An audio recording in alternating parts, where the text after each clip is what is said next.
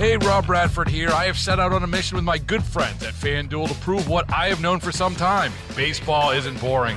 Now I have a daily podcast to prove it, with some of the most notable people in the baseball world screaming baseball isn't boring from the mountaintops, or at least agreeing to come on our show. Players, managers, G Ms, and yes, even the commissioner of baseball, Rob Manfred. It has been a constant wave of baseball's most powerful voices. So join the revolution. Subscribe and soak in baseball isn't boring. Listen on your Odyssey app or wherever you get your podcast. You'll be glad you did. thirteen years and still going strong. Who would Day have guessed? One, Who would have guessed? thirteen. I, I, let, let me let me tell you something very quickly. Uh, I enjoyed having you on at the beginning of the show yesterday. Yeah, it was so fun. I, I have lost count of how many times in my mind I have remembered over the years people who have told me that show ain't gonna make it. They told you that? Oh, God. I had I, from day one. Oh, my one, God. I'm so glad one. You didn't tell me that. I would have had a nervous breakdown. Oh, our general manager at the time told me the show's not going to make it. I said, fire me first. Uh, as okay. recently as, what, a year and a half ago, our own manager, standing directly outside the studio door within earshot of Scott, said, I don't know how this show gets ratings. Hey, he knows the checks don't bounce, baby. That's right, man. That's right. Anyway, what's going on? Oh, not a thing. It's like, did I just hear it's going to be sixty-five back at home? I fly back like at five a.m. tomorrow no, morning. No, no, no, so I'm no. Super let, excited. Let me show you my footwear. Oh, the flip-flops are back, yeah, baby. baby. It is currently sixty-four, something like that. It is sunny sixty-four, and we are in sp- fake spring one. That is hilarious. Yeah. So. Guess what I just passed outside on my way? Dad had to go. I just went to go see the beach for a second, like literally oh. one second I went to see the beach. And then was walking back, and Dad picked me up, and we're in traffic, and a car passes me, you guys, and it just says, there's no license plate, okay? There's no temp tag. There's no nothing. And it just says where the license plate should be. It was a hand-scrawled note that said, tag ordered. Come and get me. Come and get me. Maybe I will. Maybe I won't. Anyway, right, right, Tag is right, ordered. Right before you jumped on, we were talking about uh, seasonal affective disorder. I can't disorder. hear you. Hang on a second. Uh-oh. Are you back? Well, that's never good. Awkward moment in radio, part one. Take the reins for a moment. Let me troubleshoot here. Yeah, no problem. Uh, let me do this. Uh, uh, grab a couple of stories here. Uh, this one is from Gizmodo. Uh, ad-free streaming services are officially a thing of the past. Amazon injecting Prime Video's movies and T V shows with ads starting Monday of this week.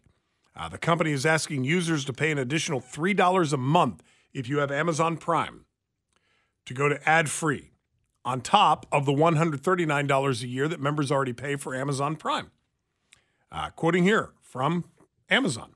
Starting January twenty-ninth, Prime Video movies and T V shows will include limited advertisements, said Amazon in an email to Prime members last month. Because, let's be honest, Jeff Bezos doesn't have enough money. Uh, he's only the richest man in the world, or second richest. Uh, with the fall of Prime Video, that means the five largest streaming services in America all now contain ads. All of them. Netflix, Disney+, Max, Paramount Plus, and now Amazon Prime. But you can pay extra to avoid it, correct? Yeah. For Amazon Prime, you have to pay an extra three dollars a month on top of the one hundred thirty-nine dollars a year that you already pay for Amazon Prime. Everybody was complaining about cable for all those years. We want oh, our streaming services. If people mm-hmm. were honest, are we now not paying more and we're just not realizing it because it's ten dollars here? And it's twelve dollars there, mm-hmm. and it's seventy-two dollars here for YouTube Plus, and it's, you know, fifty dollars a year for E S P N Plus. Like, if you really added it all up, are we right back at square one? Yes. Yes. Yeah. A- and originally the idea was go to the streaming, you're going to s- save, you know, fifty percent or whatever, cut cut your cost in half that you would normally spend on cable. And, I, I mean, I'm thinking about all the streaming services that I have. YouTube T V, Peacock, Netflix. I, I do have Netflix now. Uh, Amazon Prime. There's one other. Oh, Apple T V. So you add all those up because I want to watch Ted Lasso. I want to yeah. watch Bosch. Mm-hmm. Uh, I want to watch English Premier League soccer. That's on Peacock. Um, and so I want to watch all these things. I mean, the, the one thing that I haven't bought, the two things I haven't bought, is Bally's, and I don't have to do that anymore because they're going under. Uh, and all the Royals games are going over to YouTube T V, so that's great. But last season, I almost got Bally's at twenty dollars a month. Yep. J- it's just, de- it's, just so it's I could death watch by the a thousand Royals. Cuts. Yep. It's death that's, by a thousand that's, cuts. That's exactly right. That's exactly right. And, and, and shame on us. We thought this was going to be cheaper. Everybody was chanting, cut the cord, cut the cord. We're cutting the cord, baby. We're cord's looking pretty cheap now. And, and then and, and we went to streaming because there were no, what?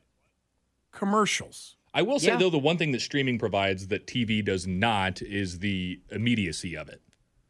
You can watch anything you want right here, right now, as long as you have yeah. the proper app to do it. Whereas on T V, well, I mean, I was a prolific uh, last button pusher on my T V. I would find right. two channels with shows that I liked. And the second I went to a commercial, I'd go back and forth. But but but you can do that anyway. I mean, like, if, if you wanted to watch, um, all right, I'll just go to the shows I watch. Uh, Blue Blood, I love Blue Bloods. Um, if you miss the show on Friday night, you can still watch it Saturday morning on YouTube T V. Right. It's already loaded up, ready to go. I mean, we, we live in, let's be honest about where we are. Uh, we live in a I want it when I want it kind of world now when it comes to media consumption. And so if you miss the Channel nine, nine o'clock news, just go online and you can watch it. You, yeah. you missed the two o'clock hour of the Dana and Parks program. Guess what? It's loaded up as a podcast at three oh one. I have a confession to make. I learned the other day that you can listen to the entire show front to back, not podcast version, after the show. Wait, I did where? not know that. How do you on do the that? Odyssey app. What are you talking about? You just click on the you just click on the show and you can listen to that day's show. Because I wanted to hear a music intro that I did because no I was way. pretty proud of it, and uh, I went back to find it. And you can listen to the show start to finish, two to seven, at whatever nine at night if you want to. Just go. Wait, wait. Explain this to people because a lot of people uh, rely on the podcast yeah. for. catching up with things that they missed during the show. So I think it's so only... So explain this to people. I think it's only the day of, or like, say, if it's ten a.m. the next day, you can get the day before. Right. Uh, I think it resets every time we go live. But if you click on the Dana and Parks program, say at nine p.m., you can pull up and click on the show, and it will play the show starting at two o'clock. The news, everything. The music, the right. whole nine. How bad is it that we don't even know how to listen to our own show? And that's why people were saying this was never going to work. I don't even know what he just said.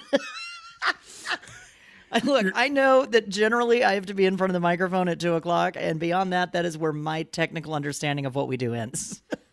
I know that you play the three o'clock hour at six. uh, by the way, I just looked it up. And granted, this is two years old. Uh, the cheapest basic cable package will run you twenty dollars to fifty dollars.